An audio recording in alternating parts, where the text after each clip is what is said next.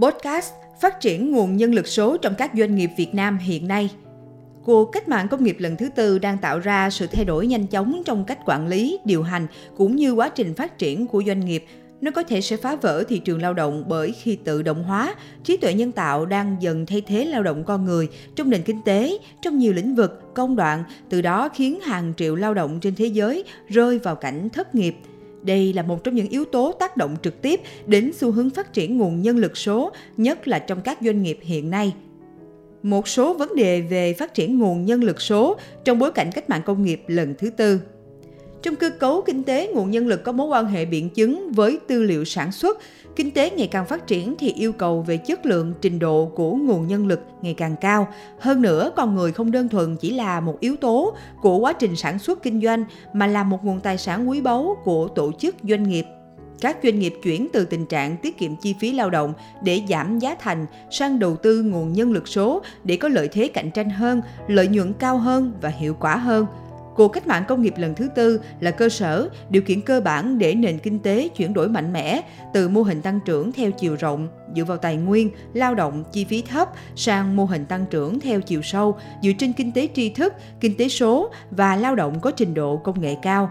Để chuyển đổi thành công nền kinh tế Việt Nam sang nền kinh tế số, nhất thiết phải có nguồn nhân lực số, lực lượng chủ yếu để triển khai và hiện thực hóa nền kinh tế số, quyết định sự tồn tại của nền kinh tế số có năng lực làm chủ các thiết bị công nghệ số, vận hành nó trong quá trình sản xuất, kinh doanh và các hoạt động khác của nền kinh tế. Dưới góc độ vĩ mô, nền kinh tế số chủ yếu dựa trên các công nghệ kỹ thuật số. Ở đó, các hoạt động kinh tế có sử dụng thông tin số, tri thức số như là yếu tố sản xuất chính. Tuy nhiên, bất cứ một quốc gia nào trong tiến trình phát triển tiến tới nền kinh tế số cũng là một quá trình lâu dài và chuyển đổi số trên bình diện quốc gia ở những mức độ khác nhau. Dưới góc độ vi mô, theo lý thuyết quản trị, hạ tầng một doanh nghiệp bao gồm 4 yếu tố quan trọng: con người, quy trình, cơ cấu tổ chức và công nghệ. Khi một trong bốn yếu tố đó thay đổi, các yếu tố khác sẽ bị ảnh hưởng và thay đổi, tạo ra một trạng thái cân bằng mới cho doanh nghiệp. Trước tác động của cách mạng công nghiệp lần thứ tư, nguồn nhân lực số, một trong bốn thành phần quan trọng sẽ thay đổi rất nhiều, tập trung vào một số thay đổi cốt lõi sau. Thứ nhất, quản trị nguồn nhân lực dựa vào công nghệ và hiệu quả. Các chuyên viên nhân sự tích hợp các chức năng nhân sự nhanh hơn, trực tiếp hành động cùng với các chức năng trong vận hành. Mô hình làm việc kết nối nhau bằng công nghệ thông tin đã làm mờ ranh giới giữa văn phòng vật lý và nơi thực sự diễn ra công việc nguồn nhân lực số tập trung nhiều hơn vào các nhóm việc chuyên môn có giá trị gia tăng cao các doanh nghiệp đang diễn ra quá trình thay thế công việc, tinh giảm nhân lực bằng cách sử dụng công nghệ số, tích hợp các công nghệ từ email, tin nhắn tức thời và các công cụ truyền thông xã hội của doanh nghiệp đến các ứng dụng nhân sự và công cụ hợp ảo. Vì thế, việc quản lý nguồn nhân lực phải dựa trên cơ sở công nghệ số. Cơ cấu tổ chức nhân sự của doanh nghiệp có xu hướng mở và chia sẻ hơn, mối quan hệ giữa doanh nghiệp và người lao động sẽ thay đổi từ ràng buộc về pháp lý, hợp đồng chuyển sang ràng buộc trên cam kết thực hiện công việc và nguyên tắc chia sẻ công việc, chia sẻ lợi nhuận. Lý do là bởi công nghệ cho phép đo lường, tính toán và xác định cụ thể phần đóng góp giữa doanh nghiệp và người lao động theo thời gian thực. Thứ hai, lượng hóa công tác nhân sự và xu hướng xây dựng các dữ liệu lớn. Từ trước đến nay, những vấn đề trong nhân sự rất khó lượng hóa thông qua dữ liệu như gắn kết nhân viên, khả năng phát triển, mức độ hài lòng trong công việc. Hiện nay, thông qua dữ liệu lớn và các công nghệ số, doanh nghiệp có thể số hóa những vấn đề nói trên. Thứ ba, thời kỳ ứng dụng trí tuệ nhân tạo AI. Song hành với dữ liệu lớn chính là trí thông minh nhân tạo trong quản trị nguồn nhân lực số. AI kết hợp với dữ liệu lớn sẽ thay thế công tác nhân sự như tuyển dụng, đánh giá, đào tạo, phát triển và gắn kết nhân viên. AI giúp các chuyên gia nhân sự tập trung vào công việc với giá trị gia tăng lớn hơn. Trong một nhóm nhân sự được trang bị kỹ thuật số, các nhà quản trị có thể quản lý việc tải lên và tải xuống các gói dữ liệu phức tạp, đi kèm với đánh giá nhân tài và quyết định khen thưởng trong một quy trình hoàn toàn tự động. AI cũng có thể giám sát việc sàng lọc các ứng viên thực tập và tốt nghiệp thông qua các bài kiểm tra số, logic và văn hóa trực tuyến một cách nhất quán, hiệu quả. Thực trạng quản trị nguồn nhân lực số trong các doanh nghiệp Việt Nam hiện nay – Tính đến ngày 31 tháng 7 năm 2022, Việt Nam có quy mô dân số hơn 99 triệu người, đứng thứ 15 trên thế giới, thứ ba trong khu vực Đông Nam Á. Lực lượng lao động trong độ tuổi lao động năm 2021 ước tính là 50,5 triệu người. lao động đã qua đào tạo từ trình độ sơ cấp trở lên năm 2021 ước tính là 13,1 triệu người, chiếm 26,1%, tăng 0,8 điểm phần trăm so với năm trước. Đây là một trong những điều kiện thuận lợi của Việt Nam trong thời kỳ cách mạng công nghiệp lần thứ tư. Số lượng nhân lực đông, dồi dào, chất lượng nguồn nhân lực số qua đào tạo của Việt Nam cũng có thể được xem là thế mạnh. Trong số hơn 13 triệu nhân lực có trình độ từ đào tạo nghề sơ cấp trở lên, nhân lực có trình độ từ đại học trở lên có khoảng hơn 5 triệu người, chiếm 44%. Đây là yếu tố quan trọng để nguồn nhân lực Việt Nam chuyển đổi và thích ứng với công nghệ số. Tuy nhiên, có những thách thức đặt ra đối với các quốc gia đang phát triển khi tiếp cận với cách mạng công nghiệp lần thứ tư, đó chính là thiếu hụt nguồn nhân lực số có tay nghề cao. Theo số liệu báo cáo về mức độ sẵn sàng cho nền sản xuất trong tương lai 2018 của Diễn đàn Kinh tế Thế giới WEF, Việt Nam xếp hạng thuộc nhóm cuối trong bảng thứ hạng về lao động có chuyên môn cao, thứ 81 trên 100, xếp hạng sau Thái Lan và Philippines trong nhóm các nước ASEAN – Cụ thể, thực trạng trong quản trị nguồn nhân lực số của doanh nghiệp Việt Nam trong cuộc cách mạng công nghiệp lần thứ tư hiện nay là về hoạch định nguồn nhân lực. Có rất ít doanh nghiệp lập kế hoạch nhân lực trong dài hạn. Hơn nữa, trong chiến lược phát triển nguồn nhân lực thì việc xác định thừa hay thiếu lao động cần phải xem xét cả góc độ vi mô trong các bộ phận của doanh nghiệp và góc độ vĩ mô về nguồn nhân lực của địa phương, vùng và trong phạm vi cả nước – Đặc biệt, đại dịch COVID-19 đã tác động đến phát triển kinh tế, hoạt động sản xuất kinh doanh của doanh nghiệp và người lao động.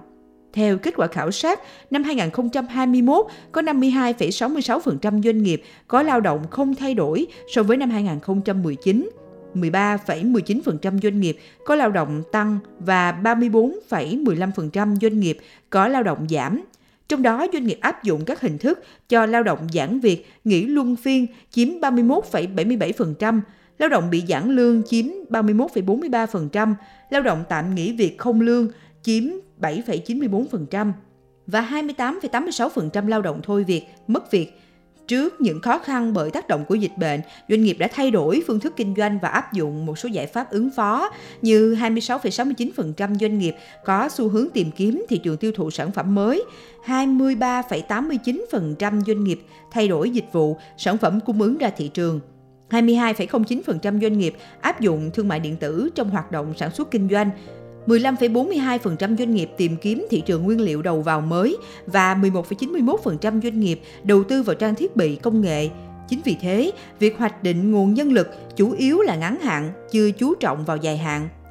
Về phân tích công việc, các doanh nghiệp ở Việt Nam đều thực hiện việc xây dựng vị trí việc làm, phân tích công việc. Mỗi doanh nghiệp đều có những mẫu soạn thảo mô tả công việc riêng gồm những nội dung chính như tên công việc, tên bộ phận chuyên trách công việc, tên người giám sát, phần mô tả tóm tắt về công việc, các tiêu chuẩn hoàn thành công việc. Tuy nhiên, việc phân tích công việc hiện nay của các doanh nghiệp chủ yếu là do trưởng các đơn vị thực hiện. Trong thời đại công nghệ số hiện nay, bộ phận quản trị nguồn nhân lực có thể ứng dụng AI thực hiện phân tích công việc, vừa bảo đảm khách quan, vừa tối ưu hóa hiệu quả làm việc. Về tuyển dụng nhân sự, công tác quản trị nguồn nhân lực số hiện nay mới chỉ dừng lại ở góc độ người cần việc và nhà tuyển dụng đăng ký trên các trang mạng của doanh nghiệp hoặc trang tìm kiếm việc làm. Vì thế, việc tuyển dụng lao động đôi khi cũng không đảm bảo việc lấy đúng lao động đáp ứng nhu cầu của nhà tuyển dụng. Hơn nữa, do quá trình tuyển dụng nhân sự của nhiều doanh nghiệp không gắn với đánh giá, rút kinh nghiệm, lại thường do một bộ phận, nhóm thực hiện nên nhiều trường hợp lựa chọn chưa thực sự đáp ứng yêu cầu. Do đó, việc tuyển dụng cần kết hợp với hợp thông số kỹ thuật để lập hồ sơ, vừa tinh giản khâu tuyển dụng, vừa dễ lựa chọn được nhân lực đáp ứng yêu cầu của nhà tuyển dụng.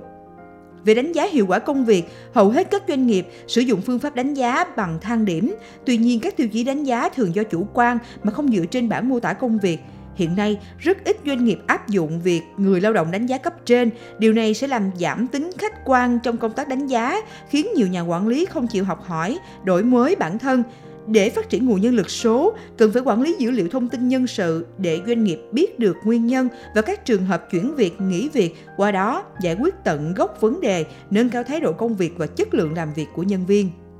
về đào tạo bồi dưỡng. Hiện nay, việc đào tạo nâng cao kỹ năng tay nghề cho người lao động để theo kịp với sự phát triển khoa học công nghệ vẫn còn đơn lẻ và rời rạc tại các doanh nghiệp vẫn chưa có chiến lược đào tạo và phát triển gắn liền với tầm nhìn và mục tiêu cụ thể mà chủ yếu mới chỉ đầu tư nâng cao trình độ đối với cán bộ quản lý, chuyên gia cấp cao. Cùng với công tác đào tạo chuyên viên kỹ thuật, công nhân lao động thì chủ yếu là tự đào tạo hoặc người lao động phải tự nâng cao tay nghề. Hiệu quả công tác sử dụng và quản trị nguồn nhân lực trong các doanh nghiệp Việt Nam còn khá thấp, chưa đáp ứng được sự phát triển nhanh chóng của nền kinh tế cũng như yêu cầu sử dụng nguồn nhân lực hiện nay. Một số giải pháp đẩy mạnh việc phát triển nguồn nhân lực số ở Việt Nam hiện nay một là doanh nghiệp cần thiết lập bộ máy nhân sự thích nghi với công nghệ cao, đặc biệt là cấp quản lý. Các doanh nghiệp cần đẩy mạnh việc sử dụng các phần mềm quản lý nhân sự để điều hành và phân công công việc nhằm tránh chồng chéo công việc và giúp cho các nhà quản lý doanh nghiệp có thể kiểm soát và phân công nhiệm vụ một cách đơn giản, nhanh chóng, chính xác, hiệu quả.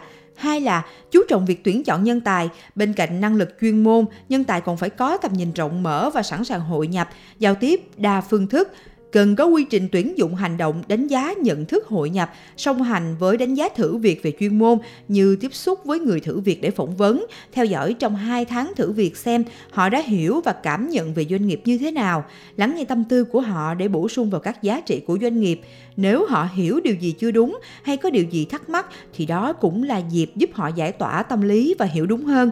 thông qua bài kiểm tra hội nhập để bảo đảm rằng người lao động đã hiểu rõ về doanh nghiệp, văn hóa, các giá trị cốt lõi và các chuẩn mực đạo đức kinh doanh để có được tư duy và thái độ phù hợp. Như vậy, nếu nhân sự thử việc đạt về chuyên môn mà không đạt về đánh giá nhận thức hội nhập thì phòng nhân sự có quyền đề xuất lãnh đạo gia hạn thời gian thử việc theo quy định của luật lao động. Đây chính là cơ hội sửa sai cho công tác tuyển dụng ban đầu để có thể bảo đảm khi đã tuyển là sẽ dụng được, tìm được người có đúng kỹ năng, kiến thức chuyên môn và thái độ phù hợp với doanh nghiệp.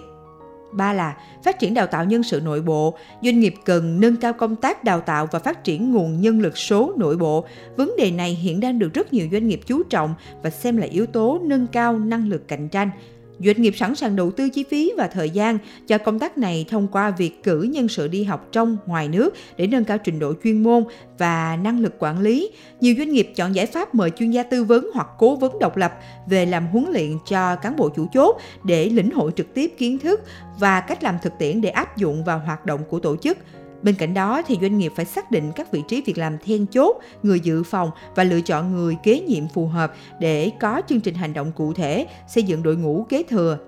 4 là cải tiến cách giữ người, tuyển chọn đào tạo và phát triển nguồn nhân lực số trong doanh nghiệp không tránh khỏi rủi ro. Vì thế, song song với công tác này, doanh nghiệp cần phải cải thiện chính sách nhân sự hợp lý để giữ chân người lao động, Do đó, ngoài duy trì các chế độ phúc lợi tốt, doanh nghiệp cần hình thành hệ thống phân quyền, ủy quyền hợp lý để các cấp quản lý tự chủ trong công việc, qua đó giúp nhà lãnh đạo có nhiều thời gian cho việc lập chiến lược mà vẫn có thể kiểm soát công tác điều hành. Về lâu dài có thể hướng dẫn đến việc chia lợi nhuận và quyền sở hữu cổ phần cho người lao động để gắn kết lợi ích cá nhân với lợi ích của tổ chức. Năm là tự động hóa cơ chế phát triển nguồn nhân lực số với lợi thế của cách mạng công nghiệp lần thứ tư, các doanh nghiệp cần áp dụng những giá trị của công nghệ và ứng dụng hiệu quả. Điều này đồng nghĩa với việc doanh nghiệp cần tự động hóa công tác quản trị nguồn nhân lực số. Phần mềm phát triển nguồn nhân lực số mang đến những giải pháp quản lý toàn diện cho doanh nghiệp, giúp quy trình quản lý nhân sự của doanh nghiệp trở nên dễ dàng và mang lại hiệu quả cao tiết giảm chi phí và thời gian thực thi nhiệm vụ, đặc biệt là giúp các nhà lãnh đạo nhanh chóng có được những quyết định đúng đắn về nhân sự. Xem toàn bộ bài nghiên cứu phát triển nguồn nhân lực số trong các doanh nghiệp Việt Nam hiện nay tại đây, tác giả tiến sĩ Phạm Thị Kiên, khoa lý luận chính trị UEH đây là bài viết nằm trong chuỗi bài lan tỏa nghiên cứu và kiến thức ứng dụng từ UEH với thông điệp Research Contribution for All, nghiên cứu vì cộng đồng. UEH trân trọng kính mời quý độc giả cùng đón xem bản tin kiến thức kinh tế số tiếp theo. Tin ảnh tác giả Phòng Marketing Truyền thông UEH, giọng đọc Ngọc Quý.